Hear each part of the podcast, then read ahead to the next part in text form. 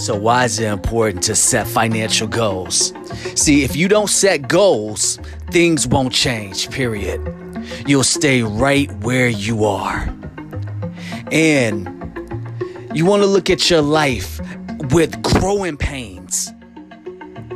Without that growth, you won't know how far you've gone because you've been in the same damn place. So stop doing the same damn thing when it's not getting you the results you want.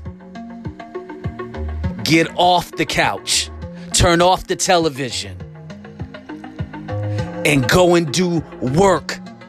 Meaningful work that you believe in, that you can put your name on, and that can live and last forever.